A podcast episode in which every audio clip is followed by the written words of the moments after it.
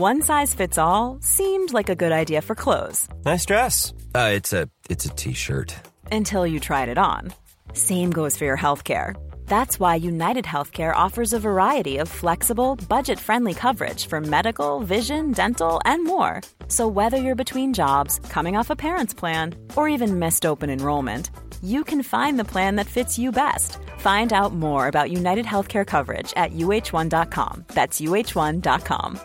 Mom deserves the best, and there's no better place to shop for Mother's Day than Whole Foods Market. They're your destination for unbeatable savings, from premium gifts to show-stopping flowers and irresistible desserts. Start by saving 33% with Prime on all body care and candles. Then get a 15-stem bunch of tulips for just $9.99 each with Prime. Round out Mom's menu with festive rosé, irresistible berry chantilly cake, and more special treats. Come celebrate Mother's Day at Whole Foods Market.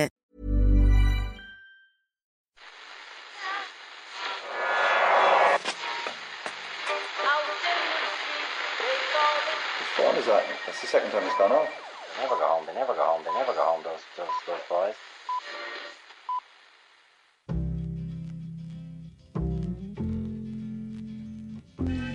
And I said, I want to win the league, but I want to win it better. You can understand that, can't you? Yes. Good lad.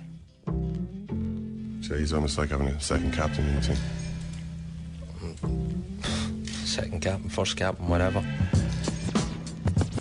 You might have thought that the Tour de France would take a few years to recover from the confirmation that its greatest ever champion cheated his way to all seven of his victories. That only happened, the confirmation that is, earlier this year, hard enough as that is to believe. But in fact, the TV viewership for this year's tour has gone up by 50% on last year. And judging by the coverage, there was a healthy attendance along the roads and up the mountains and just about everywhere.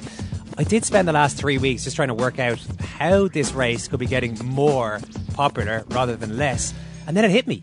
It doesn't actually matter if the outcome is plausible, if the winner is believable. What matters is the entertainment. What we're watching here, Ken, is WWE wrestling at its finest, It's just transported on into the beautiful landscapes of France and Yeah, elsewhere. definitely. There's, there's some of the kind of narrative structures of WWE seem to have been transplanted into this uh, into this sporting event. So I, I mean, I still I think it remains Owen, even if every rider out there was doping, a more credible.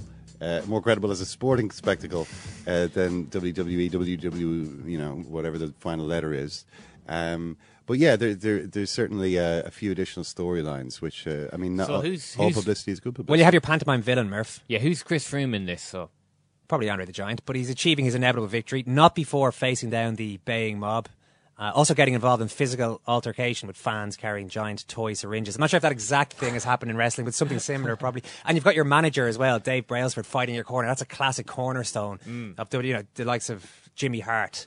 You, you've in, the you've Heart been Foundation. really cut up. Would by have this. done that I mean, kind of you've, thing. You've put a There's lot a of lot thought of into this. parallels. It's possibly more ridiculous again, Ken, because the crowds decided they had to be somewhat outrageous this year, more so than usual. We I got a tweet from Brian Duggan alerting us, thanks very much to this, to an incident on the Alpe d'Huez. A lot of the incidents have been talked about. I don't know if this one, if the full detail of this one had been clear before. I certainly hadn't been aware of it, so thanks to Brian for this. Oh, just this couple of photographs of this were just brilliant. Uh, these guys who evidently were uh, not fans of Chris Froome. I don't know who they were supporting in the race, but they felt like they wanted to make a point by getting dressed up like surgeons for some reason, as though uh, surgical enhancement was now part of the game. So they're wearing these sort of uh, scrubs, uh, you know, surgical masks and all the rest of it, and are all set for when the target of their anger comes around the bend that they are going to be there and uh, you know the, the full EOR scrubbed up and ready to go but a, a bunch of Froome fans see them and physically grab them and bundle them into a van where they're trapped and plaintively banging on the windows you can see them these guys still wearing their surgical masks as they're as they're sort of pressing their faces and hands against the window trying to escape the stunt that they've spent months planning is now completely useless because the cyclists are passing by and they're just plaintively no banging on the- imagine putting that much thought into it and then being stuck in a van Yeah, It's like being literally thrown into a van. I mean, that's. I mean, that, it's kind of harsh, really. Yeah, it was. harsh But, you know, we've seen that kind of thing. You know, the, the uh, spectators, drunk spectators, you know, attacking the the Sky team. Uh, at one point, I saw a video of this. You know, it's kind of incredible stuff. Yeah. it's not just the you, you know these idiots who who are who run along. Sometimes getting in the the guy's way, or you know, spraying them with spraying them with urine, as Mark Cavendish was spraying them. You know, Chris Froome talks about being sprayed with some stuff, and he's paranoid that what if there's some product in it? He says product. Uh, So he was- gives was the, word he intruder a good belt in that Gave- gave case. the guy a smack, but yeah, this is- certainly the fans are showing very little respect. Murph, we were in Monaghan doing a show a few years back uh, with the plan at the time being that we'd be there to celebrate with them their 2010 Ulster final victory over Tyrone, I think it was. At the time. Yeah. Didn't quite work out. Uh, they were quite shell shocked about the whole thing. I remember all the fans in Monaghan that day. Uh, probably a happier scene up there, I'd imagine, the last few days. Yeah, well, they had worked themselves up into quite a lather uh, in 2010. There's no doubt about that. And the and sense of anticlimax that we came up to to see the following Monday was uh, well, it was a cautionary tale. We vowed never to do that ever again to try and predict the uh, result of a. Of a of a provincial final, and then base an entire show around that. Uh, Always do previews. That's but uh, we were driving in through um, uh, into Monaghan town, as I recall, and there were just sign after sign after sign of you know, come on, the Farney Army, all the rest of this, and I was like, oh my god, this is going to be a graveyard. Uh, but in fairness, they had they had built themselves up, and they thought that they had a real chance that day. So I mean, I suppose it's only understandable. Going into the game last Sunday against the All Ireland champions Donegal, no one gave them a snowball's chance in hell. And in a lot of ways, isn't that isn't that even better? When you win under those circumstances, that's really just uh, the, the the the perfect way to win your first Ulster title since 1988. But uh, obviously, it put us all to thinking of past great feats by Monaghan men in uh, the sporting arena. And as we listened to the Northern Sound commentary by Alan Gunn, it became clear that there certainly were echoes of the Clones Cyclone Barry McGuigan. Have a listen to Barry's interview after the Eusebio Pedroza fight all those many years ago and try and decipher when it turns into, from Barry McGuigan, into commentary from last Sunday's Ulster final. Mr. Eastwood here, who's who's taken me from the word goal through the possession game, and I'm absolutely delighted. Oh, good God, I'm so pleased. No disrespect to the 1988 team. This means so, so much to the county. I'm so delighted to have beaten a, a renowned champion so well, so convincingly. Hold on a uh-huh. second. I thought you said at one stage it was going to move off Barry McGuigan and go Alice, to commentary of. That's that's where you're wrong. Old spotter's badge, if you can find it second time around. Mr. Eastwood here, who's who's taken me from the world goal to the possession game, and I'm absolutely delighted. Oh, good God, I'm so pleased. No disrespect to the 1988 team. This means so, so much to the county. I'm so delighted to have beaten a, a renowned champion so well, and so convincingly. No, I'm not. I'm not getting it. There's, there's not even a shift in cadence or anything that No, I can. no, it is. It's decipher quite something, all right, isn't it? Tone, it's all- We're going to talk to Dick Clerkin a little bit later on about Monaghan's victory. One of their legendary players who was on the field on Sunday. There'll be plenty of Premier League previews in the next few weeks, I would imagine, as people start building up for the new season. But there's a sideshow battle that's going to go on next year, Ken. Sky Yeah. Sports versus BT Sport. Oh, and this is a chance for uh, television executives who don't often get the chance to play mind games against each other uh, to to do that to to sort of infuse the uh, football this month of July with all of this warrior rhetoric which we're hearing from them. Um, you know, uh, we heard. Uh, I, I think it was actually the Daily Mail uh, who obviously follow this. Charles Sale being being their man who who tends to cover these types of stories, um, and the Daily Mail infused the line. Uh, uh, a strangle at birth policy Oh, in Sky picking all the bi- their big matches early on to stop BT getting ahead of steam up. that Sky have uh, Sky are going to strangle BT at birth. I mean, it's quite a phrase. It's quite evocative. It is. I mean, it's, if- a, it's a cold. It's, a cold pretty- metaphor. Yeah, pretty harsh. Like what was it? Uh, Carl Mannion said on this show a couple of weeks back. Oh, he. Oh, yeah. He was talking about uh, Trinity. GA in Trinity, and he called it the lesser-fed child, which is, if you think about child. it, if you think, the more you think about it, the more morbid it gets. Is that actually a, a, a thing people say west of the Shannon? Is that is that a, a, a commonly observed Anyway, social Sky, phenomenon? BT, come on. I have Um, to say, I hadn't heard it. That we can't be strangled at birth, say uh, BT, because they are a 22 billion pound gorilla, uh, in Sky's words, which it's, it's pretty difficult to do that. So, uh, you know, the You couldn't two- strangle a baby gorilla if you tried, Ken. Basically, is what he's trying to say. a 22 billion pound gorilla is actually quite a big one as well. So these uh, companies are at war.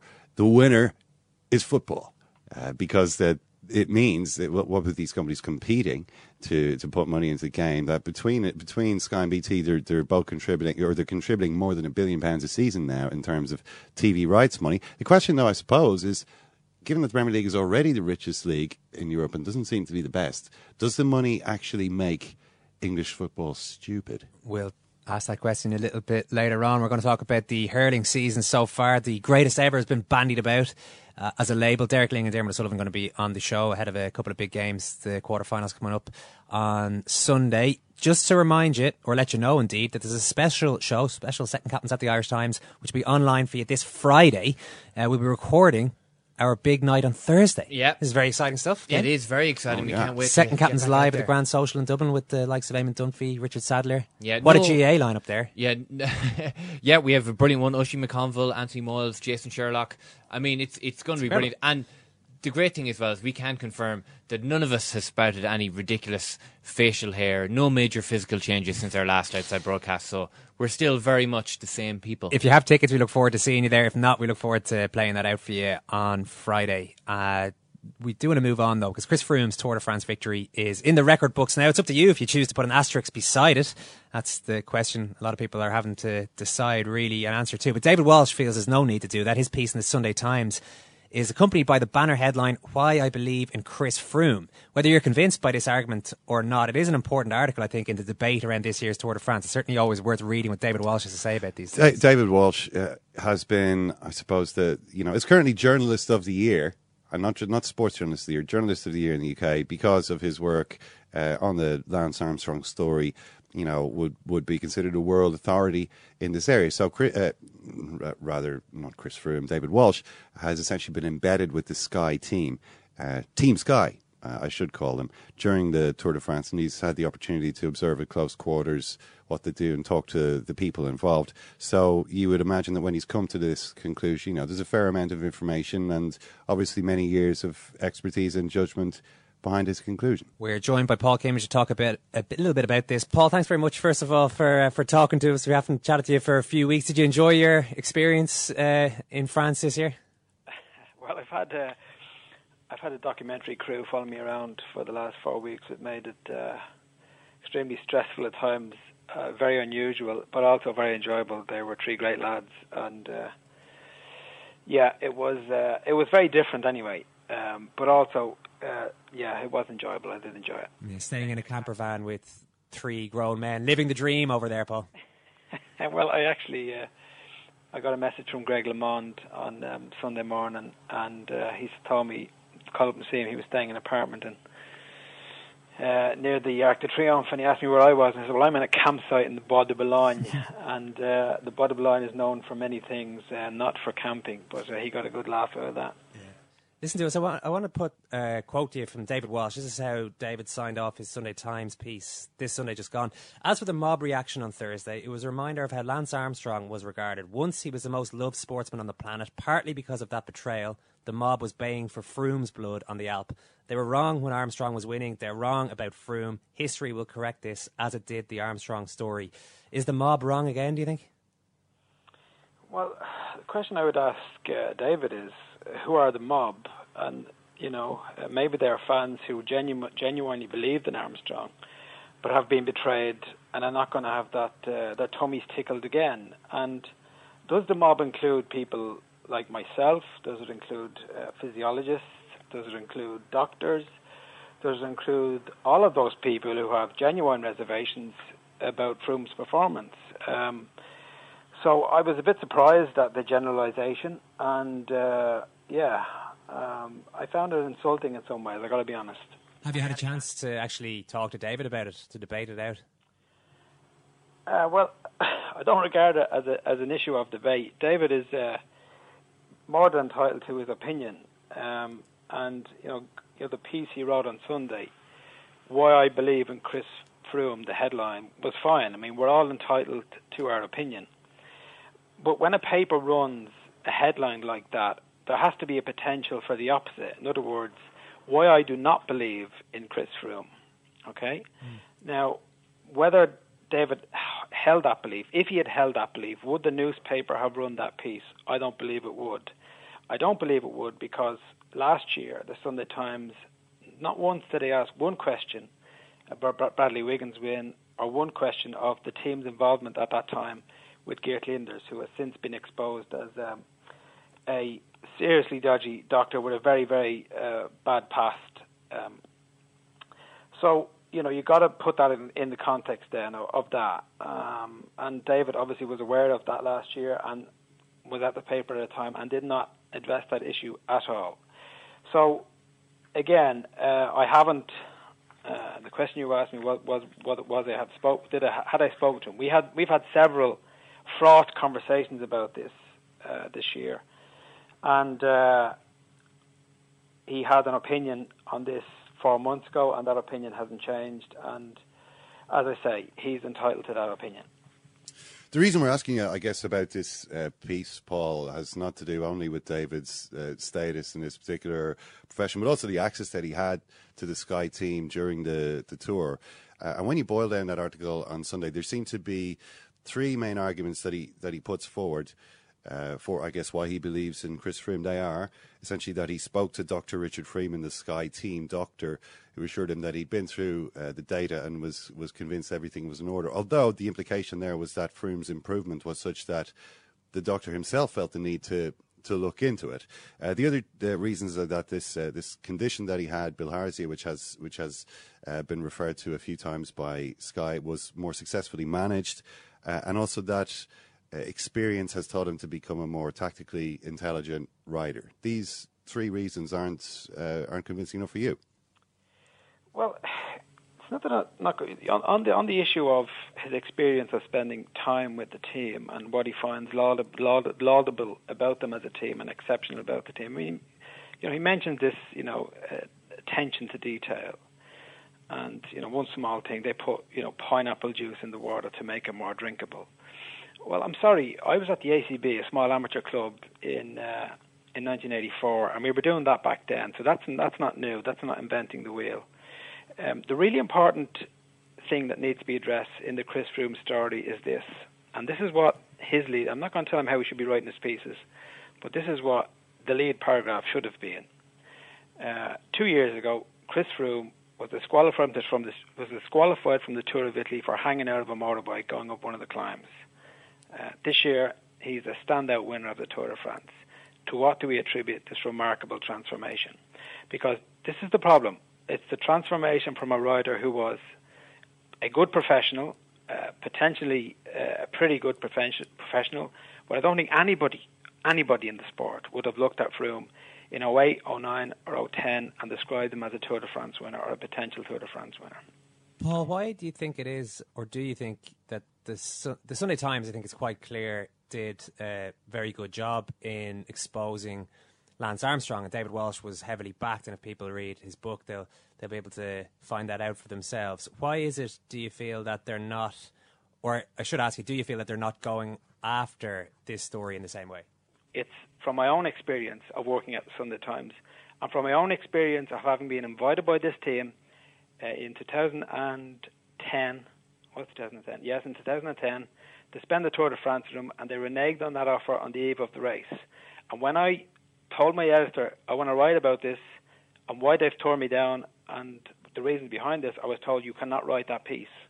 Okay, so that's for me is a very simple reason why uh, the diff- there's there's a significant difference between the treatment of Armstrong and the treatment of Team Sky.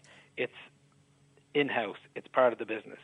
And, and of all the times, journalists, have you written pieces about Team Sky that your editors would not allow you to run? Because I have, and and, and I wasn't allowed to run them. Uh, Paul, just back to 2010, why was it explained to you by Team Sky that you, the offer that they had put to you, was actually being reneged on?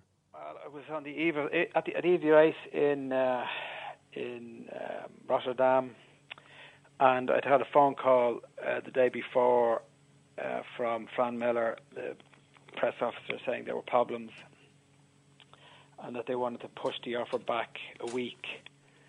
Um, they didn't want me on board from the start of the race, and I said, "Look, I'll have to talk to Brailsford." And I sat down with Brailsford, and uh, I sat down with Brailsford on the eve, eve of the race, and I told him, "Look, it's all or nothing. Either give me full access or you don't." Um, I said, "No, we can't do that." some of the guys are not happy. Some of the guys, I presume, being Wiggins, Uh, and I said, look, well, you've, you, you, you gave me your word on this. I've gone out and I've heard this camper van, and I've, you know, we've, as a newspaper, uh, invested a lot of money in this story. So, well, I'm sorry. I said, okay. I said, we'll make a compromise. You will allow me to interview this week. I will come on board in seven days' time. But for this week, the start of the race, um, you will allow me to interview Michael Barry. Okay? And he knew exactly what I was doing. Uh, he knew exactly why I wanted to interview Michael Barry because Michael Barry had been implicated by Floyd Landis uh, just a couple of months earlier um, about his involvement with US Postal. And at a time when I was looking at Michael Barry being interviewed by the BBC in the lobby of the hotel, Dave Brailsford was telling me, "No, we we cannot allow you to talk to Michael Barry." You know. Um, so again, and this is the problem I have with this team. You know, we're hearing so much now, and Froome said it in an interview yesterday that he's surprised that all these questions are being asked of a team that has been that is regarded as being at the forefront of anti-doping. Well, I'm sorry, that may be that is clearly Chris Froome's opinion, but that is not the opinion of myself and my own experiences of them, and of a lot of the reporters. And I would probably include Jer- Jeremy Whittle in that. I don't want to speak for him, but I, I think he would agree with that. That that would not be their experience of this team for the last few years. Was there any justification given for that, Paul, at the time, or was it just a flat refusal? Uh, I'm not. The justification would have been they're they're not happy. They they will find you unsettling. Uh, you know, I think that was the justification at the time. Um, I know there have been several attempts to spin that. I've heard from several people that I was supposed to have had this confrontation with Wiggins down in the Pyrenees, and that I'd gone down to his hotel room and barged in and and said all sorts of things to him, which is absolutely untrue. So they've spun it a number of different ways and tried to create it or explain it as a personality conflict between myself and Wiggins, which is absolutely totally untrue. But, but sorry, Ken, I want to make come back to something very interesting you said, really interesting you said, and and and in my view, the critical point in this Chris Froome story. And when I say critical, the point that observers of the sport are confused by. Uh, in in 2011, in the summer of 2011, uh, Froome's, Froome's contract was running out. Uh, by the time they got to the Vuelta in September, Sky still weren't sure they were going to renew it. Okay, still weren't sure. The team actually weren't sure they were going to renew his contract. And he went to the Vuelta that year and just was produced an absolutely outstanding performance. So there was this radical transformation in uh, 2011 that David alludes to in this piece. That their team doctor at the time, Richard Freeman, went along and he was uh, surprised by it. He went and looked at the blood records. Now, this disease he has, this tropical disease, bill bilharzia, if you look and examine what he has said about that, Froome has said about that since, and what the team have said about that, there are some really startling inconsistencies about when he got this disease, how he was treated, what the disease actually entails, because what this does is it attacks your red blood cells. It attacks the red blood cells, the thing that should make you a super athlete. And again, you know, everything may be as it seems, but it's just at a time now when we've had a cancer martyr coming back who beats cancer and goes on to win seven tours. We have someone who suffers this. It is, with regard to endurance sport, a debilitating disease, bilharzia, uh, something that attacks red blood cells, coming back and winning a, winning a Tour de France in a manner that we haven't seen for, for a long time. Because this is actually one of the greatest performances I've ever seen. I mean, what he did on Mont Ventoux uh, is was absolutely staggering. And anybody who's ever watched cycling or um, ridden the bike would have looked at that. And I and, and, and again, I have my own opinion, but I went around and spent several days on the race asking other people about that, and they were the same. And you have to listen if you listen to the French commentary of it. Uh, the uh, their their opinion of it at the time is exactly the same as my own. So it's it's just remarkable, and it's again it's the inconsistencies consistencies. And David deals with it. I mean, the piece he wrote on Sunday is about I don't know, is it four thousand words long, and he deals with this critical aspect in one paragraph. What are the inconsistencies that you have come across? Well, when he when exact when exactly did he get it, and why did we only hear about this? Why did we only hear about Bill bilharzia after this remarkable performance in 2011? Why wasn't it flag posted to everybody? before then. Because he obviously had it for several years, but we only heard about it after this remarkable transformation. Just, uh, I mean, as a, a former pro yourself, in, in, terms of that climb on Mount Ventoux, what is it about it that's so impressive? you? Is it simply a question of uh, of the pace at which he, he was able to get up that mountain? Uh, I I was I saw that Michele Ferrari is another one of the people who are impressed by this. Uh, and he talks a little bit about the unusual cadence that uh, Chris Froome employs. I mean, uh, what, what, what can you say about that? Well, um, very simply, he blew Alberto Contador, absolutely smoked Contador without getting out of the saddle. Now, when you're climbing, okay, there are different techniques, but if you're going to suddenly accelerate, and I don't, I've never seen anybody accelerate in the way that Froome did without actually lifting his his ass from the saddle. So we just literally, it was like opening up a, a, a throttle, and and again, just the the uh, aesthetically, that was just just incredible. I've never seen anybody do that before. He didn't he didn't actually get out of the saddle, he just just accelerated straight off the front, and uh, it was just it was just amazing, absolutely amazing, and uh, it was astonishing for again a lot of uh, a lot of people who've uh, who've ridden bikes they, uh, they would never have seen that before. And again, it's it's you know having having seen it, you know, and I made this point in the piece I wrote for the Sunday Independent. You know, people are saying, "Wow, that was phenomenal, exception." Nobody is describing this as a great performance. Nobody is putting Froome in the pantheon of the greats. And if you're going to take that at face value, that's where he has to be because this was absolutely astonishing. I mean, he's beaten his nearest rival by over five minutes. You've got to go back, I don't know, a long time um, to see anyone who who has dominated the tour by the same by the same margin. Paul, I guess one thing that people um, maybe who want to believe that the that the problems in this sport are, are at least being solved. You're talking to one, Ken. I, I want to believe that they are being solved, but you know, what do, do I deny what I'm seeing before me? Do I uh, ignore my own eyes, my own feeling? Do I ignore the opinions of other people I respect in the in the sport? You know, that's that's the difficulty now. Uh, you know, we all want to be, and to be fair, to be fair, there were absolutely clear signs, very clear signs during this tour that things are changing. Um, I don't think say things have changed. I say things are changing. You look at the performance of Contador, and you know uh, the people who would criticise me now for uh, making the observations I'm making about Froome, I would ask them to direct uh, their criticisms or their observations to, to how Contador has performed. You know, I mean that is just that is unbelievable. Um, so clearly, there's there's a lot going on uh, that people want to accept and will accept, and a lot that they find difficult to accept. Um, so uh, what what what really I was wondering was, you know, I mean, we've seen, you, you know, you, you spoke at, at great length to Floyd Landis. We've seen Tyler Hamilton sort of give chapter and verse on um, on the ways in which the cyclists of a few years ago were were easily getting around the, the doping controls at the time.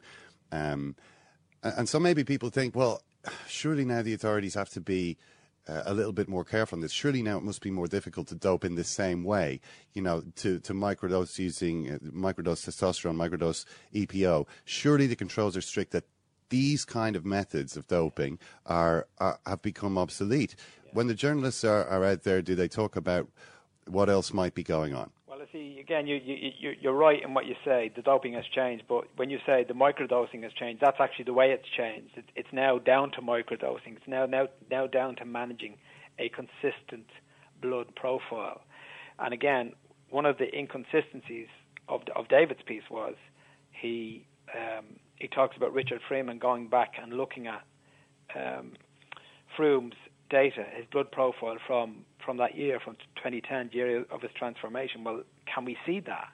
You know, we are we we are supposed to believe that a Sky doctor, uh, Richard Fre- uh, Richard uh, Freeman, has has looked at these and he says it's okay. Well, let's let let us be the judge of that. Show us the uh, because people have been asking about that, and they made a very significant deal uh, last week of releasing his power the power, power his power outputs to uh, to one of the French physiologists when you know we were asking for the whole lot, the whole package, the blood and the power and the full deal. Because if, as I say, you're either transparent or you're not, and if you're going to be transparent, and if they have nothing to hide, then we need to see the Froome's data and his blood profile from before uh, 2010, and not just since he won the Vuelta in 2011. Paul Kimmage, some great stuff. Thanks so much for talking to us. Thanks, lads. Paul Kimmage there with some strong views, clearly, on David Walsh's stance on the Froome story. We did contact David himself to talk about his piece, but he actually declined to come on the show today. Ken, you brought up Michele Ferrari's name there, a blast from the past. Yes, Michele Ferrari, the man who uh, worked with the likes of Lance Armstrong and, and with Tyler Hamilton as well. Um, and he maintains an active interest in, in cycling. He watches the tour. Uh, and he comments on what he sees. And he, he had some things to say also about uh, Chris Froome. Uh, essentially, what he said was that the performance in Mount Ventoux, the one that we were talking about um, with Paul, was similar to uh, similar spectacular rides from Lance Armstrong and Alberto Contador in the past, similar type of power up, but we can hazard a guess that it was anyway. So he says, um, and he just has a couple of comments in terms of uh, what he found impressive about it. Uh, he finishes essentially by saying, with his alien physical morphology, very thin, with long, thin arms and legs, uh, Chris compensates such higher costs, essentially the, the, cost of spinning his legs around so fast that, uh, that Paul was mentioning there, essentially by being really thin. Uh, and he says, he brings up uh, Mo Farah, uh, another Englishman, Mo Farah, a specialist of the 5,000 and 10,000 metres, managed to improve the European record of 1,500 metres, which is holding on for 16 years, and also the, the British record, which was Steve Cram said, I, was it 24 years, a long time. Mo Farah managed to break this. Um, and improved by more than five seconds as personal best. So Ferrari says, just like Froome, Farah, as well as for outstanding performances, impresses for the ghastly, unhealthy thinness. Now remember, this is Ferrari talking. He's a guy who essentially was, was obsessed with weight. If you read Tyler Hamilton's book, he's always talking about, oh, Tyler, Tyler, you're a little bit fat. And, you know, Hamilton is a cyclist. He's not fat at all. You're a little bit too fat, Tyler. Um, so Ferrari's obviously impressed by this. He says uh, the ghastly unhealthy thinness achieved how? Only with a particularly strict diet? This is the question those who care about the physical and mental health of the athletes should try to answer to he says in his Italian English. Murph, it's been a fairly spectacular hurling season so far. A lot of people talking about it's possibly the greatest season ever. What's the biggest story, do you think? Yeah, well, I think the biggest story is Dublin winning Leinster, um, just because think back to 15 years ago and how utterly ridiculous you would sound if you said that Dublin would be the 2013 Leinster hurling champions. But really, what has struck me, and I think we can call it already as being the best ever championship, and the five big games that really defined the championship still haven't been played yet. But it's been the most rigidly hierarchical sport in the country for the last 10 years. That every county knows not alone where they are, but how far away they are from numbers one and two.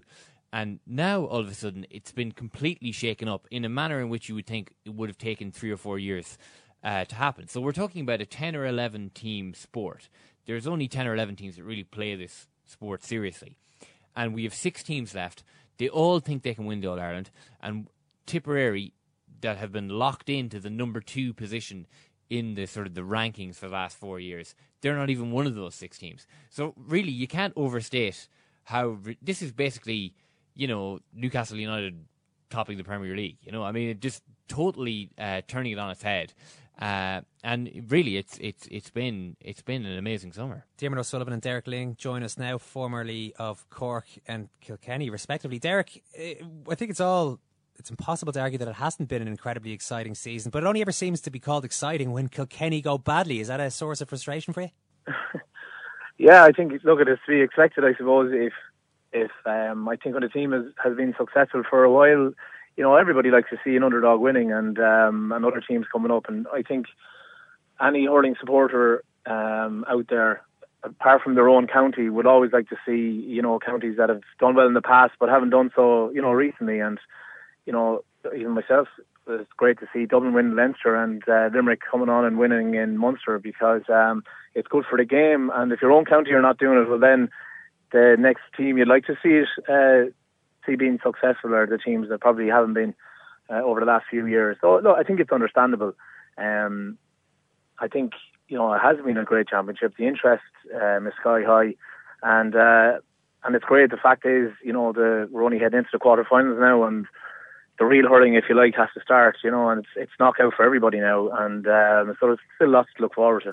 Comparisons, are being made to the mid 90s and 95 in particular when Clare broke through. But I have seen the argument made that actually it's a bit more. In fact, Denis Walsh, who wrote the definitive book on that period, said in his Sunday Times piece that it's a lot more exciting this year because it's not just one story. You've got Limerick, you've got Dublin, you've got Tipperary going the other way, and Kilkenny battling on, and maybe one or two other fairly noteworthy stories. Uh, in an ordinary hurling season, if you got one or two decent storylines, you'd be happy enough. There seem to be a, a bunch of them this time.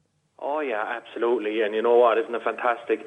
You know, for for too many years, I suppose we've all been we've all been expecting the, the top three or four to be dominant. But look, you know, Derek mentioned it there. You've Dublin making a breakthrough. You've Limerick making a breakthrough. I don't think Clare out of the equation yet. You know, they, they, I think they still have a story yet to be written within the championship. So look, it has been fantastic. It's been open on any given day. You know, you can say, yeah, Cork can beat Kilkenny, can beat Galway, or, or vice versa. You know, it, it's been fantastic. It's kept us on the edge of our seats. It's something we waited for a while, where a result of an upcoming game isn't really a foregone conclusion. You know. Uh, yeah, I actually just checked the odds uh, just before we, we came on air, and Cork were the outsiders for the All Ireland Championship of the six teams left, and they're only at ten to one, which is just uh, outrageous given the way the, the championship odds have been.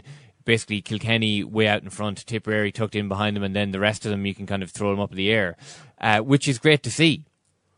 Oh yeah, look, it's it, it's open. Obviously, Cork will kind of fancy themselves at, ten to one. You know, they'll never write themselves off until until it's actually impossible. You know, but you know, bookies are never far out. You know, they, they've been well. Bar take less on this football results. Obviously, that was a totally different kettle of fish. You know, it isn't too often that they lose, but there's been some outrageous bets of late in some championship games. But I think the hurling ones have all been cl- called close enough.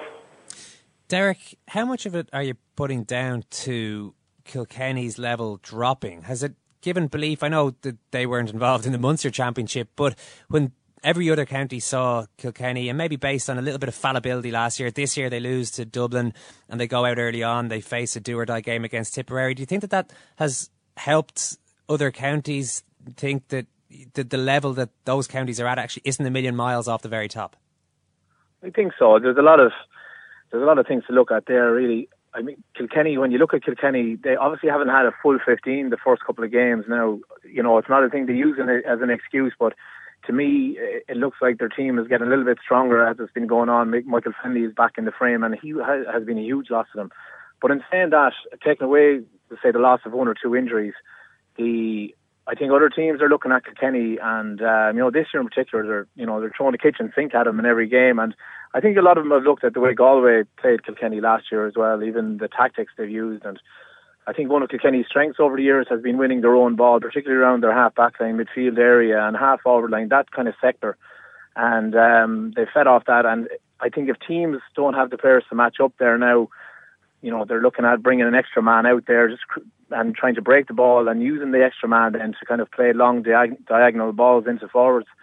And um, Dublin used that really well this year. And again, last year Galway caught them as well playing the same game. So it's kind of it's other teams I think are looking at it and um, are going for it, probably looking at the tactics of it a little bit closely, more closely as well. So there's probably I think I'd like to think the level has gone up. I don't think Kilkenny's have dropped that much to be honest. Um, you know, even if you're looking at the extra time of the last match, I thought they got stronger as the game went on. So it wasn't anything got to do with tiredness, but it looked like you know, things were beginning to click for them again. Their forwards were getting a little bit more confidence and kind of going at the Waterford backs a little bit more directly. So I think um, probably a combination of things. But I think the I think other counties are improving over the last few years. I think even their conditioning and everything else. So um, I think it's more to do with that. Jim, I'm interested in the psychology of, of this Sunday that we've seen, obviously, as we've been discussing Kilkenny uh, really being pushed very, very hard by Tipperary and by Waterford in the last couple of weeks.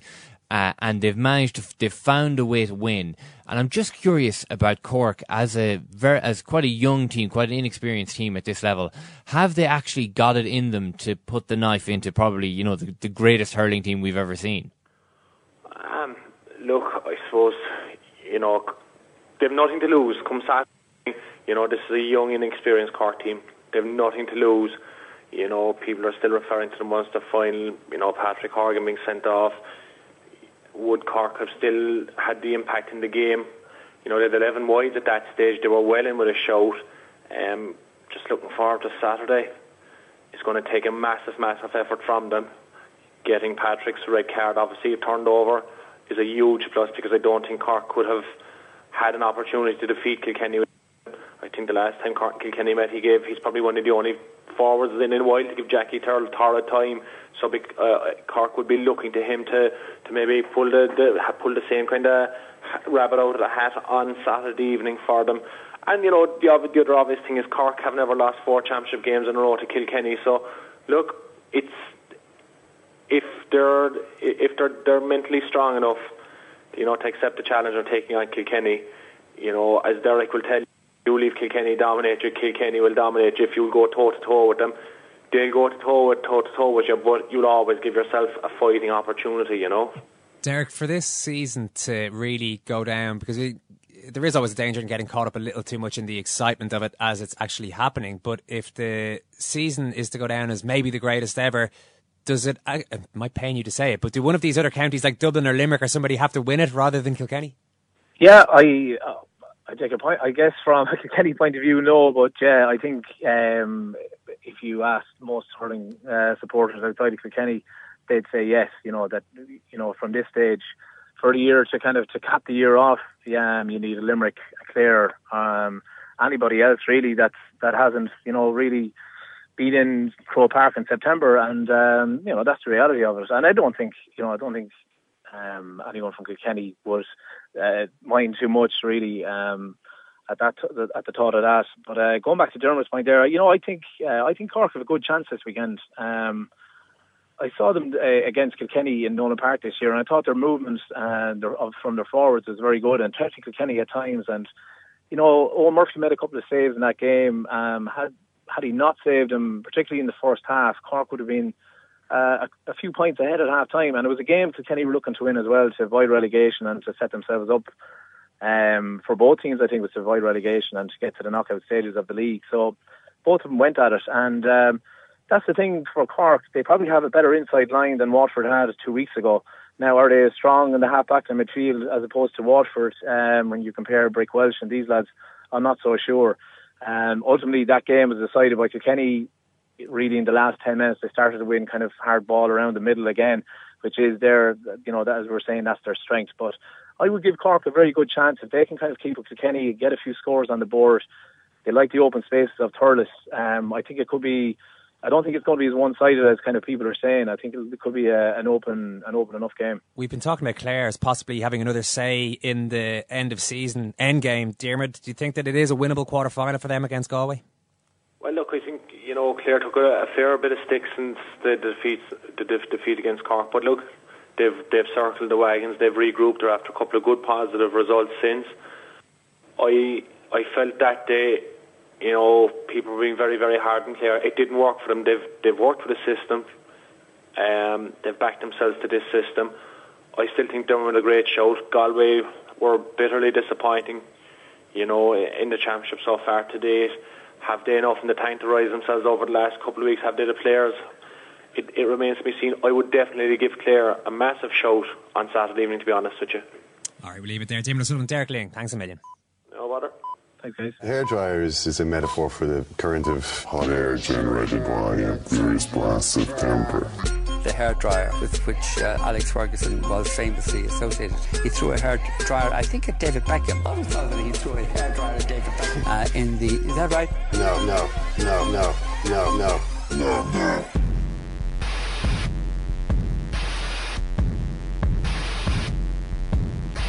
Second captains at the Irish Times. Available Tuesdays on iTunes and irishtimes.com. What I like about this, and I, I still want to wait to see what happens over the last number of weeks here. It's been really exciting. It's been an incredible June and incredible July. Let's just see how August and September go mm-hmm. before we go too crazy on how amazing the season it has been. But it seems like any team this season suddenly becomes an All Ireland contender when they win a match. Clare haven't been putting up trees, but they're in there and they're a young side and a lot of people have fancied them maybe to give Galway a go, yeah. possibly beat them. Suddenly they're in an All Ireland semi final, and what's to say they can't make a final? Well, they're playing either Dublin or Limerick, and call that. Yeah, I mean, there's there's really isn't any way of calling that with any great degree of certainty. So that's that's where we are. I mean, that's the brilliance of this of this summer. Now, I mean, the only way that you would be really clear out if they were to beat Galway would be if Kilkenny beat Cork by 25 points and you know re-establish the status quo. But I don't think that's going to happen. So yeah, I mean that's that's why this Sunday is freighted with so much importance for the four teams that are playing. Ken, I'm going through the running order here, and I'm a little bit concerned. I'm happy enough with what. What's your we, problem? Well, no, I mean we've been doing I think a lot of interesting stuff so far, and we've still got some some good items to come. But no mention of the jewel and the second captains at the Irish Times Crown, P. Bezo. Mm. Pierce Pierce Brosnan, Brosnan, Emmer- Emigrant shoutouts. Oh right, okay. I thought you were going to say why haven't we talked about football yet? But I guess P-Bez, yeah, no, we can, do P-Bez, I'm sure. Yeah. Well, I mean, well, we're actually going to do a live P Bezel on Thursday night uh, in our show on the Grand Social, so we don't have time for it today, but the listeners can still get involved because Shane Horgan has shown the way here. If you get on Twitter or on Facebook, you'll see the great man holding a hashtag P Bezel sign outside the Olympic Park in London. So uh, if you want to feature this Thursday night, then take a photograph of where you are holding a self-made uh, P Bezel sign. I even actually discussed this with uh, with Pierce uh, to see if he'd do one from underneath the Hollywood sign. But while he certainly thought that the idea had merit, he didn't want the slot to become, you know, too meta, you know, the radio slot that edits off, that kind of thing. But I mean, you know, if he, he, he felt uncomfortable, there's no reason for any of our listeners to feel uncomfortable. So please, our listeners in Easter Island, East Timor, the Galapagos Islands, you know, get involved. Onto the football, so Ken, this is something that you flagged up at the start of the programme. The kind of polite war of words between Sky Sports and BT Sports. Something polite about it, on an extremely macho war of words. Well, yeah, but I'm just talking about the phraseology. BT describes Sky Sports as like a Rottweiler running away from a newborn puppy. In other words, us just little old BT are here, Yeah. uh, just throwing out some games on a Saturday early afternoon to see what happens. And these Sky guys are chasing us away. They're being really aggressive. Sky come back and say they call themselves puppies. They're a gorilla in puppies' clothing. A 22 billion pound Yeah. gorilla. And that that's pounds sterling as opposed to pounds of weight. Those quotes were back in April, I should mention, but it's gone on kind of tit for tat since then. Anytime there's a major development, Sky pick some of the best games they can as early as they can to try to just get on top and stop BT getting any sort of momentum up. Um, and th- after that, saying, "Well, listen, BT call themselves a game changer. There's nothing game changing from what I can see." Uh, Says the Sky big wig. So we are going to talk a little bit about this right now. Gabriele Marcotti and Jonathan Wilson are on the show. Jonathan, just by the fact that Sky are getting involved in a little bit of tit for tat stuff. Um, are they rattled? Is this an issue for Sky, the arrival of BT?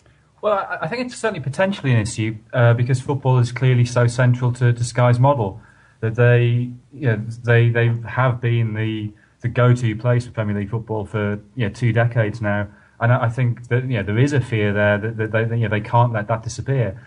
Um, whether they're actually scared of BT or not, I'm I'm, I'm not so sure. Yeah, they've seen off all competitors so far. I, I guess the difference with BT is this interesting thing that's happening now that it's it's internet service providers who who are suddenly getting involved in, in rights issues, and so I guess that is yeah, the game is changing in that uh, online rights are, suddenly becoming very important as it becomes possible to, to watch football on, on your tablet, on your iPhone, on your on your laptop, and so I think possibly they're rattled in the sense that the, you know, this isn't the same game that they, they won 20 years ago. Yeah, and the offer, Gabriele, that they that BT have put out there is fairly appealing. As long as you're you're on their broadband, then you get the football and the rest of the sport for a fairly generous kind of a price. So uh, I'm just wondering, is that so? Is it something that Sky should be worried about? Because BT say, look, we are here to say we're not ESPN, we're not Setanta, we're homegrown. It's a new world now, and we're on top of it, and Sky aren't essentially.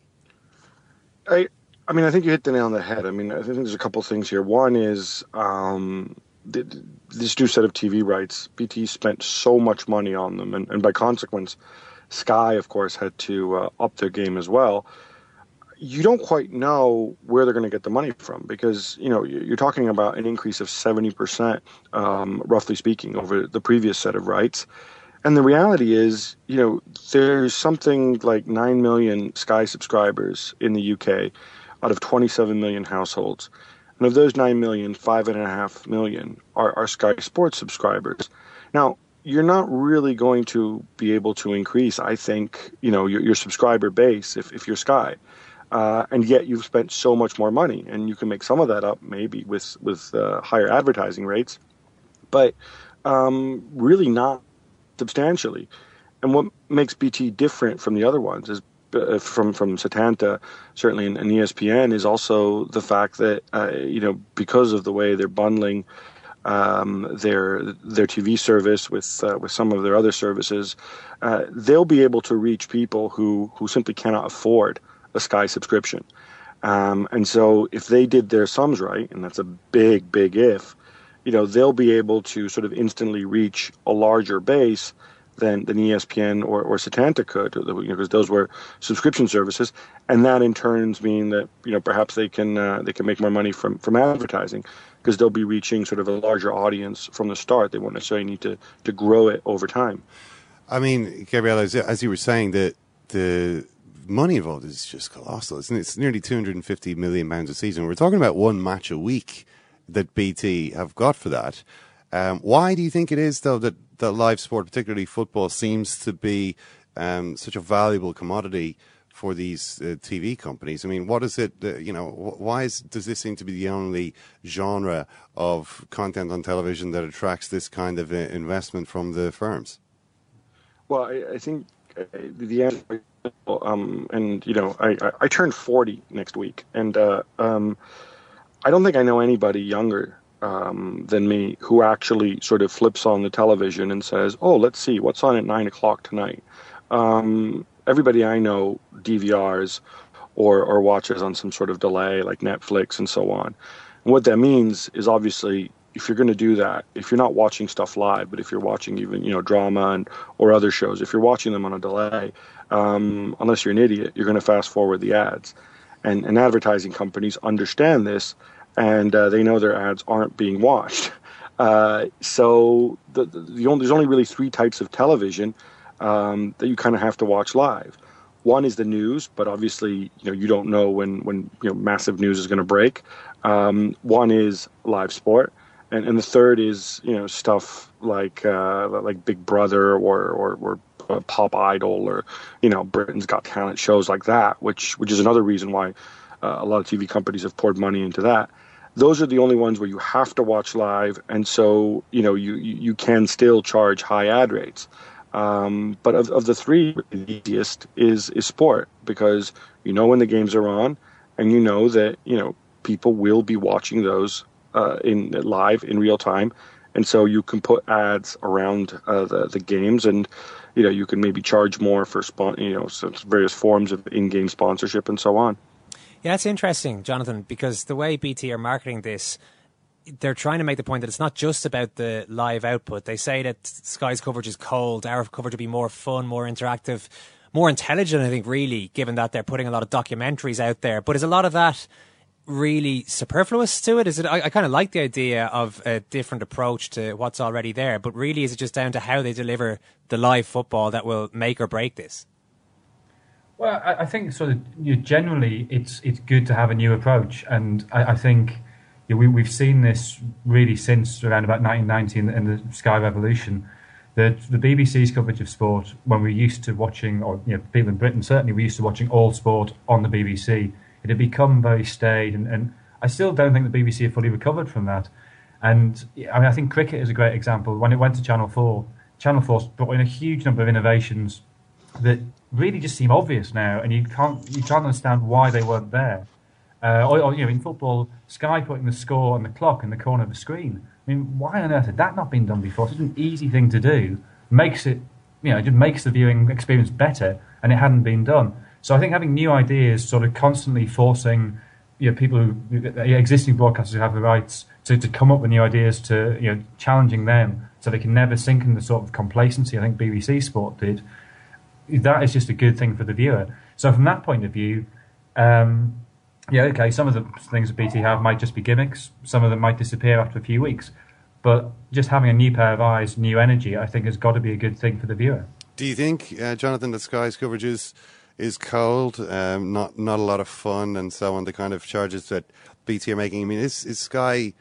I don't know if you would have seen this Matthew Syed clip from a from a few weeks ago, where he went on Sky Sports News and and said some kind of, you know, tell some some things about Roman Abramovich that if he'd been reading the, the sort of news sections would have been quite familiar to you, you know, from his from his court case and so on. And it was like he'd wandered onto the set of the Truman Show and started, you know, coming out with this sort of sort of crazy stuff. Um, do you think Sky so far, you know, has been serving the the viewer well? Um, yeah, with, within certain limits. And I think Sky's coverage of football generally, in terms of the, the coverage of the game, is excellent. And, and what Gary Neville has brought to punditry is astonishing. And although Andy Gray sort of became a figure of fun by the end, when he started, he was revolutionary, and it was just familiarity that I think you know bred the content there. The, the, impact that Andy Gray had on, on punditry was enormous, and that, that has carried it forward. Is that cold? I don't know. Personally, I enjoy it, but maybe that's a personal taste. I, I, have to say the word fun and football, the, the two things don't necessarily go together for me, and that scares me slightly. Um, I'm not sure how much fun you can have with Michael Owen and Rio Ferdinand as pundits either, but, but anyway. Um, but but equally at the same time, I, I, there, there clearly has been a protection of a product, um, which is natural because football is is so, so central to the Sky model. I obviously, you know, it, it is one of the uh, contradictions that exists in any media empire that if it has a, it's trying to be a, a news provider and at the same time it is promoting its product. There is a, there is a conflict there. Um, I, I, don't really see how BT are going to avoid that either, but but certainly that conflict exists. Yeah. Uh, Gabriel, there's a question, uh, kind of a wider question here. We have been talking about how these uh, TV companies are serving the, the viewers, but how do you think they're serving the game in general? Because clearly this has been, the, you know, the, the main thing about the Premier League over the last 20 years, well, certainly over the last 10 years since these TV deals got ratcheted up to such extreme heights, is that it's richer than any of the other leagues. And now the gap is, is just uh, increasing. I mean, the, uh, I think that this, the bottom place team in the Premier League next season is going to get uh, about 60 million pounds sterling, which will immediately give that club, whoever they are, the relegated, the worst team in the Premier League, a bigger turnover than Lazio before you take into account any of their other income streams. I mean, this is a, a huge uh, advantage that English clubs have. But do you think that it's necessarily been good for the game? Because when we look at the performance of, you know, the English national team, they don't seem to be able to produce players. Well, it, first of all, I'm not, I'm not, sure that, that, that Lazio stat is uh, is right. Well, I, I think, think I, I, think Lazio's Lazio's um, turnover is about 85 million euros. So that's you know roughly in the region of 60 million pounds, and that's what this you know we're talking about the bottom place club getting from from TV. I mean, it's it's it's pretty frightening. You know, if you look around, right. uh, you know, Atletico, Valencia, clubs like this, the turnover is usually around the hundred million pound mark, and nearly every club in the Premier League is going to have a bigger turnover than that. Right. No, no. I, uh, I mean, I think everybody just. I mean, the point quickly. I think those might be last year's figures. Um, I, I think uh, the, the, the, if I can just follow on, on one thing, Jonathan, or two things, Jonathan said very, very quickly. One is whenever somebody uh, talks about fun and it's only a game and all this stuff, um, I wanna I wanna scream and start breaking things because I don't think that's the way most football fans see it. I think those are very casual fans who look at it and it's all a bit of a laugh, and uh, you end up with people who aren't funny, people who are patronizing uh, and people who, who crack stupid jokes um, and you know talk about uh, footballers' mullets and stuff. And I really hope that they don't go down that that road. They want to be funny, you know. Uh, put Lovejoy, he's going to have his program, be funny there all day, um, but then you know uh, leave the comedy bits out. Um, the other thing uh, that's that's pretty big, and I think this might be where where Sky and BT could monetize. And this is, I have to say, this is where English sports media um, or British sports media is so different from anywhere else in, in Europe, I dare I say in the rest of the world. In the rest of the world, the, the news agenda is driven by broadcasters, it's driven, driven by radio, and it's driven by TV. The same people who cover the games report on the games and they do real reporting. They break stories.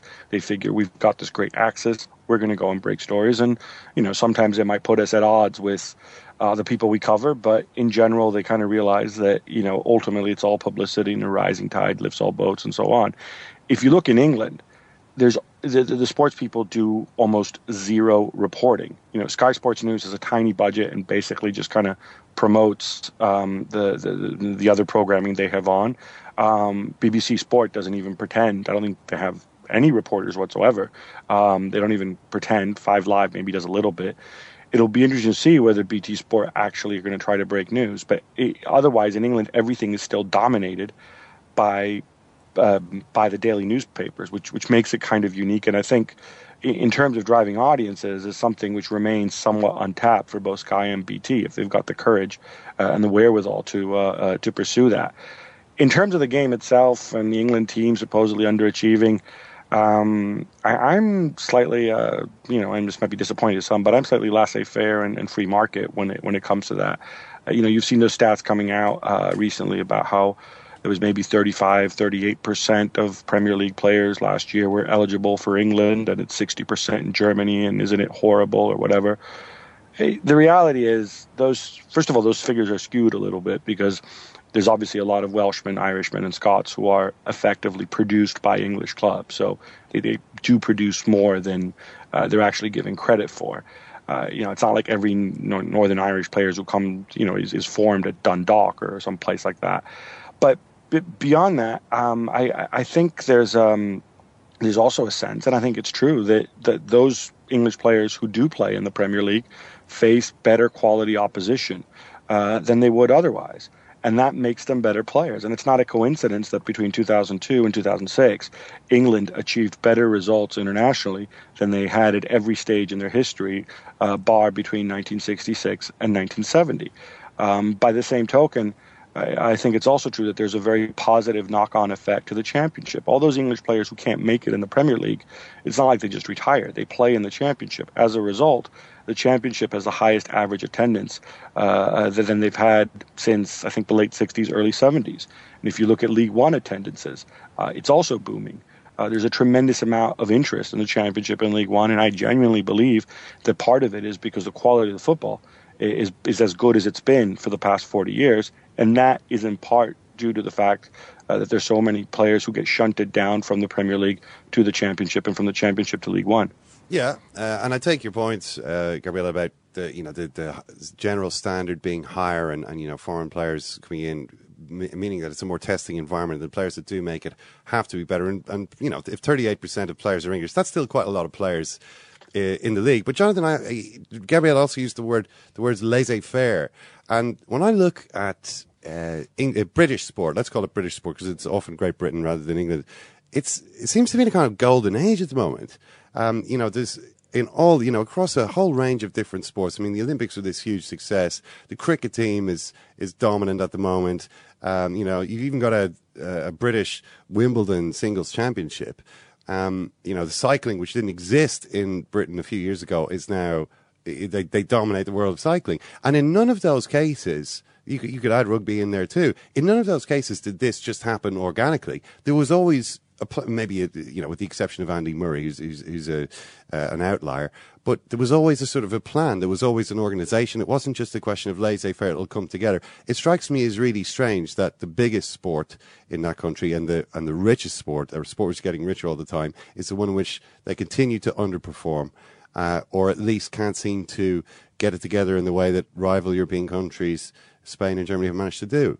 Yeah, but, but just sorry, sorry if I sorry if I, if I jump in here, Ken. But I mean, what are we talking about? We're talking about minority sports. We're talking about locking Chris Hoy and uh, making him cycle indoors all day and throwing enormous amounts of money at him because of the London Olympics. So wow, big deal. Look, you won that. We're talking about cricket. Well, there's Chris. you naturalize a bunch of guys and you go and, and, and you beat Australia. Well, in fairness, you know, road cycling has a, a fairly, uh, you know, fairly. Uh, worldwide kind of uh, feel to it. And there, are, it's not just a case of one or two countries. Whatever about the track cycling, which is maybe something that was a bit easier to dominate. And uh, Andy Murray is but, now one of the best tennis players in the world in the golden era of tennis. I think there have been the British sport is quite successful at the moment. Besides, but but, I, but, but, but, but, but I think I mean I'm not saying suggesting it's not successful. I, I, I, would submit that perhaps Murray is a bit of a, a, a of an outlier, um, but I think you know it's it's no surprise you know, East Germany used to dominate the world. If you devote more money uh, to a sport, you will, in time, tend to perform better on it.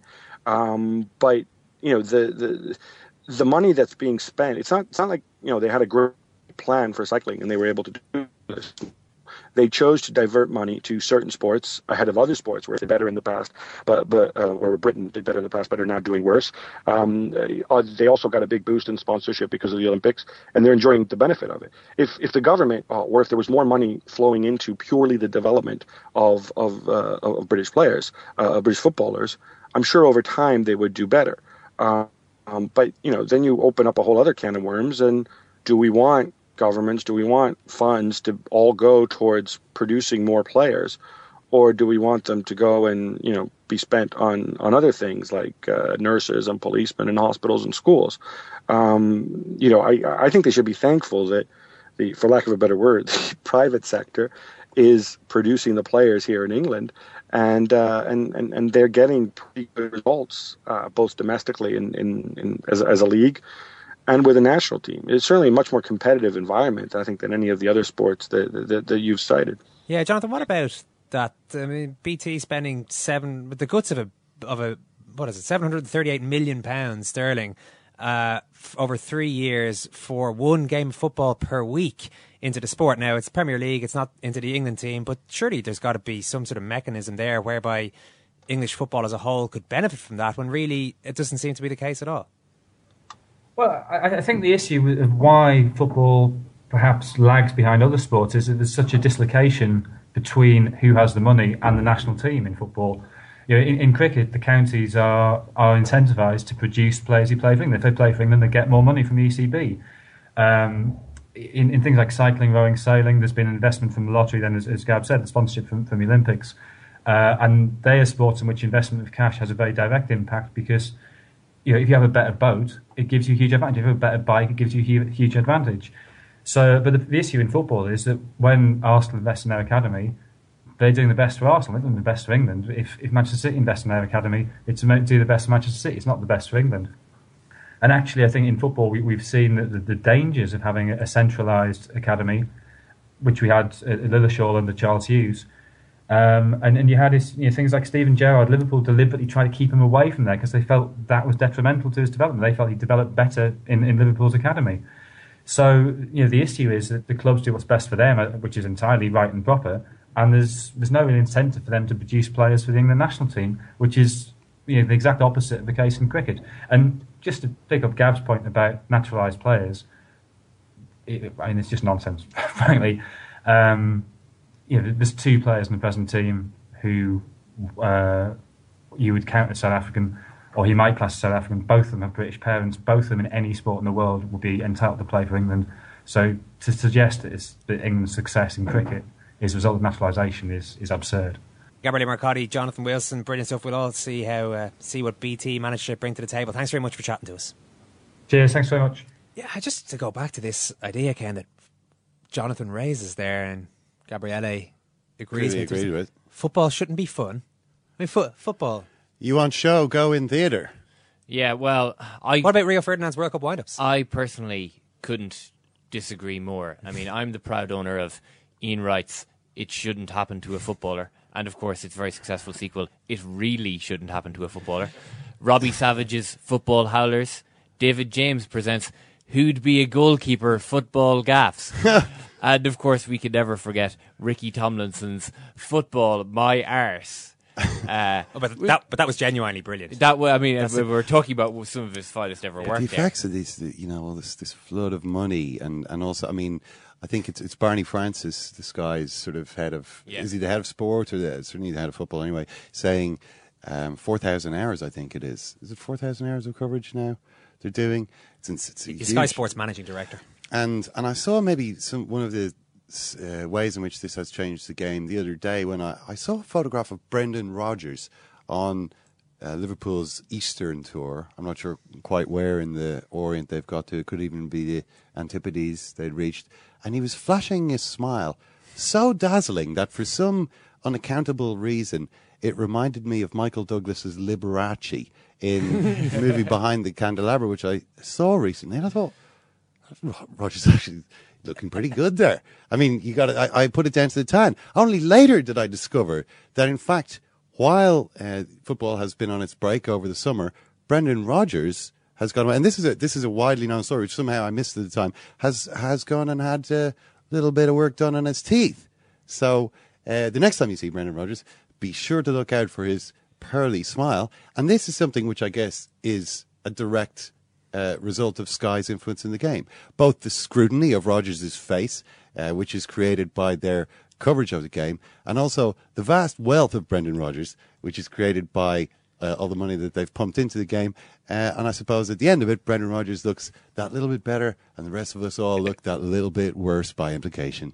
If you've been listening to the show much in recent times, you'll be well aware that each week we bring you some of the best commentary from around the country of the big championship stories. There have been loads in football and hurling this year. Check out this from Sunday. This is Monaghan taking the Ulster Championship for the first time in 25 years. Absolutely wonderful story and wonderful commentary too. Northern Sound is the station. Nudie Hughes and Alan Gunn is the commentary team. What heck of a mighty roar when the final whistle goes. Tommy Freeman, Tommy Freeman bar, and Monaghan lead by six points.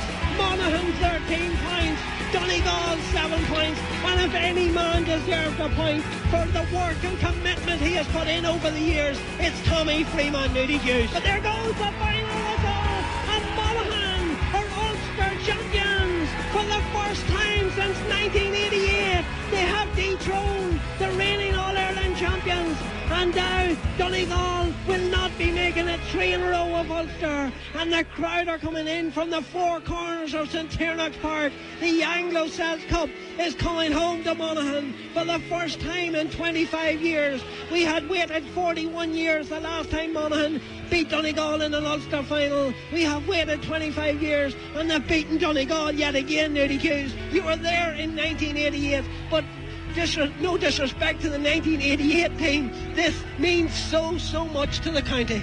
It's uh, the goals can we kept waiting and hoping someone will replicate everything we've done. But I have to say, I see Father Larry Duffy working way off with Stowell with a Mara Clune and my playing partner in the Rosbo Cup. So Father Larry Duff. E. It was very close. though. it was very, very close to being Father Larry Duff there. But uh, we're happy to make the make the clarification there that it was Duffy. We're joined by one of Monaghan's heroes from Sunday, Dick Clerkin. And Dick, brilliant achievement. How have the last couple of days been for you? It's been just great. You know, I'm, I'm, I'm just I'm, I'm staying in my uh, my wife's home house here in Monaghan the last few days, taking up residency in, in town here in Monaghan because I'm living in Trim now these days. But it's just mornings like these, you sort of wake up and you sort of have a few quiet moments and you can sort of read the tweets and texts and, and, and papers and, and just sort of, it all sort of sinks in and it just keeps that parent smile on your face and you think of all the, as you said, the, the long time we've been waiting and, and so many sore and disappointing days over the last few years. It just makes up for so much. Has it taken until today to get those quiet moments for yourself? No, well, I had a few yesterday as well. And I suppose I hadn't seen uh, my wee fellow all day on Sunday, so I said I'd spend most of the day yesterday with him before we sort of met up later in the afternoon and went around the town. So that was that was nice as well. I got to watch watch the match with him yesterday morning, and that was that was actually a lovely wee moment just to just to chill out and watch the game back because the way games go these days, there's so much happening on the day you can't really remember actually what happens and uh, the timing of events, and uh, you know people talk about different things in the game, so I get to sit back and watch them all and um, see the way the game played out and you know, it, there's, there's sort of two ends to the way things went on Sunday. Okay, obviously the the, the winning of the the the, uh, the the, the Ulster title after so long was so well, but the manner in which we done it was almost equally satisfying. And I think that's what you know. After all the um, that the hype dies down, people actually sit back and reflect on like the, the quality of the performance and, and the manner in which we played makes it you know it, it's a serious sense of pride that goes with that as well. Yeah, I, I, might throw another element in there as well. I don't know if this is the sense that you got from speaking to supporters in the last couple of games, but a couple of days, I should say. But we were up there doing a show in Monaghan Town uh, the day after, I think it was the day after the 2010 final, and we got the sense that there was a huge amount of disappointment, obviously, but particularly because that year the supporters really got themselves whipped up. They thought that this was a coming Monaghan team and that they were going to get over Tyrone, win the uh, Ulster Championship and ultimately go on maybe and compete for an All Ireland, and it just didn't happen. Whereas this year, the sense seemed to be certainly from outside Monaghan that nobody was even talking about it. It wasn't even considered that you guys could actually win the game, and because there was maybe that low expectation from supporters, that added to the joyous feeling at the end of the match. It was, and I'd say it'll probably actually take a few days so people actually really realise um, sort of what happened. It caught an awful lot of people by surprise and by shock. Um, like nobody literally nobody. Like I would say, it's probably our own um, group of, of players and management genuinely thought that we could win. You know, you sort of um, people would sort of be you know, well wishing, and then they would hope, and when they're wishing you well, or they're hoping you don't get hammered, and they're hoping that at least it's you know it's it's whatever happens that you can a face. But genuinely, nobody gave us a chance, and uh, you know, just talking to to different people over the last few days, like I just sort of taken people basically like nobody had Monday booked off, for instance, you know, so actually, you know, whereas as you said rightly in 2010 there was such a level of expectation going into that game. Um, and it was such an anticlimax after it. Like it really just hit um, Monaghan football people hard, and it really like it did take a couple of years really for us to get over that. There was such a, a loss of momentum, and there was such a knock to the confidence for everyone involved um, because of the way we went into that final. Yeah. And So, Sorry, Dick. Yeah, just just uh, so many uh, teams come out after wins and say that you know no one gave us a chance, and there's kind of a, a bitterness or a rancor there. But as from listening to you, it's like, well, no one gave us a chance, and we can kind of understand why they didn't give us a chance, and we were able to work uh, within those parameters pretty pretty easily. Of course, you know, and and uh, sometimes you're right. You can get a little bit frustrated with it, but you couldn't you couldn't blame them in, a lot of ways. Like when you look at the our performances against uh, Antrim and Cavan, like there was nothing really in that. Real small little bits um, would would. Would, would would make you think that you could deliver that level of performance against Donegal, um, and even sort of over the the the the, the, the um, spring, like our performances in the league that they were patchy, you know, and, and a few terrible performances when you look back to Cavan, the Cavan game and Roscommon where we lost those games. Like you really wouldn't have thought that you could deliver that because we hadn't shown that we could uh, bring that level of performance. And I was just talking to some of the lads last night. Like to me, the strange, the, the, the strangest thing about Sunday was now, you know, most games you go into, you know, you talk about the 15 individual battles out there. Like on a good day, if you win 10 of those and you give 10 of your starting 15 have a good game, you're you're you're a long way there.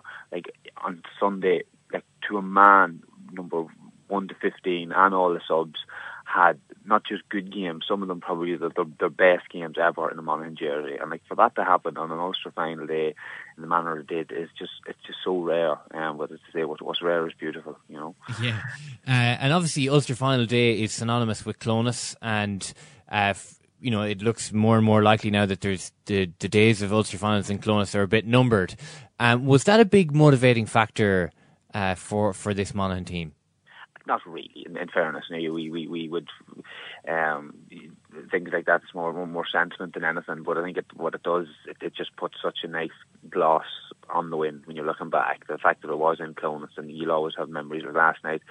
Um, we went back to Clones was was I think we, we done five different towns around the county last night, and we also reckon reckon that Clones had the best atmosphere that was there. You know, and like there is Clones is a probably a town that suffered over the last few years from an economic point of view, and, and it's a border town, a lot of difficulties, but it's such a, a, a, a famous history from a sporting point of view. Like the last captain in '88 was Kieran Murray, um, a, a Clones man, and you had Barry McGuigan, and they had so many scenes, probably over the years of teams coming back on the diamond in Clones, and uh, you know they just you know to be able to receive us last night was such a big thing for them, and you know it'll be if the Ulster final does go to Belfast now over the next couple of years, which, as you said, it, it, looks like that. You know what a fitting way to to, to remember um, uh, St Eunice Park. How long are you staying up there at the in-laws?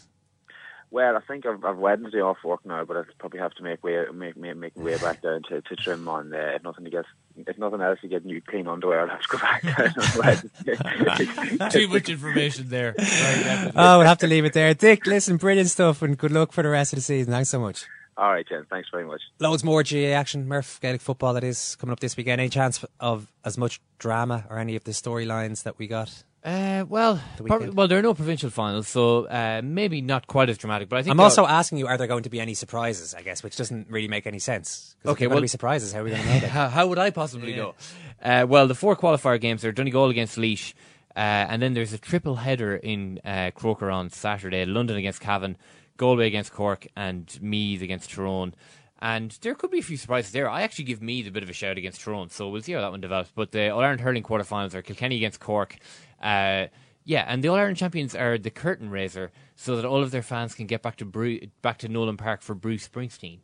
Uh, that's apparently why they're playing at 2 p.m., not 4 p.m. And Clare is the main event in Thurles on Sunday. A lot of football going on at the moment, Ken. And we did talk about Sky BT earlier on, but we'll Mm. talk loads more football with Eamon Dunphy and Richie Sadlier Yeah. on Thursday night I mean, there's- Social in Dublin. There's transfer rumours going on. I mean, today's the reports seem to be well, certainly the reports in Spain have Gareth Bale agreeing to join Real Madrid. Uh, maybe by the time we're talking to uh, to Eamon and Richie on Thursday, some of these things. Rooney to Chelsea's another one that keeps cropping up. Manchester United interested in Fabregas, and it's possible that one or two of these things might have actually fallen into place uh, by Thursday. I must say a big thank you for all the interest in the show on Thursday. We haven't been out and about for a while, so it is uh, really nice that so many people want to come out, and we do apologise to those that we couldn't fit into the venue this time around. But we will be out again soon enough, so you'll yeah, get the chance to have a bit of crack with us. And we are going to put that show up on Friday also um, for anyone who's not there. So looking forward to that. Also, that's pretty much it from us, I think. Do follow us on Twitter at Second Captains. Uh, you can email us editor at secondcaptains.com. Thanks, Murph. Thanks, Eoin. Thanks, Ken. Thank you, and thank you, Carol. Thanks, guys, and thanks for listening.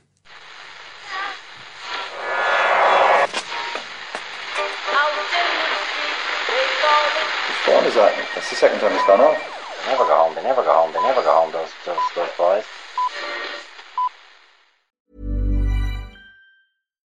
Hi, I'm Daniel, founder of Pretty Litter. Cats and cat owners deserve better than any old-fashioned litter. That's why I teamed up with scientists and veterinarians to create Pretty Litter. Its innovative crystal formula has superior odor control and weighs up to 80% less than clay litter.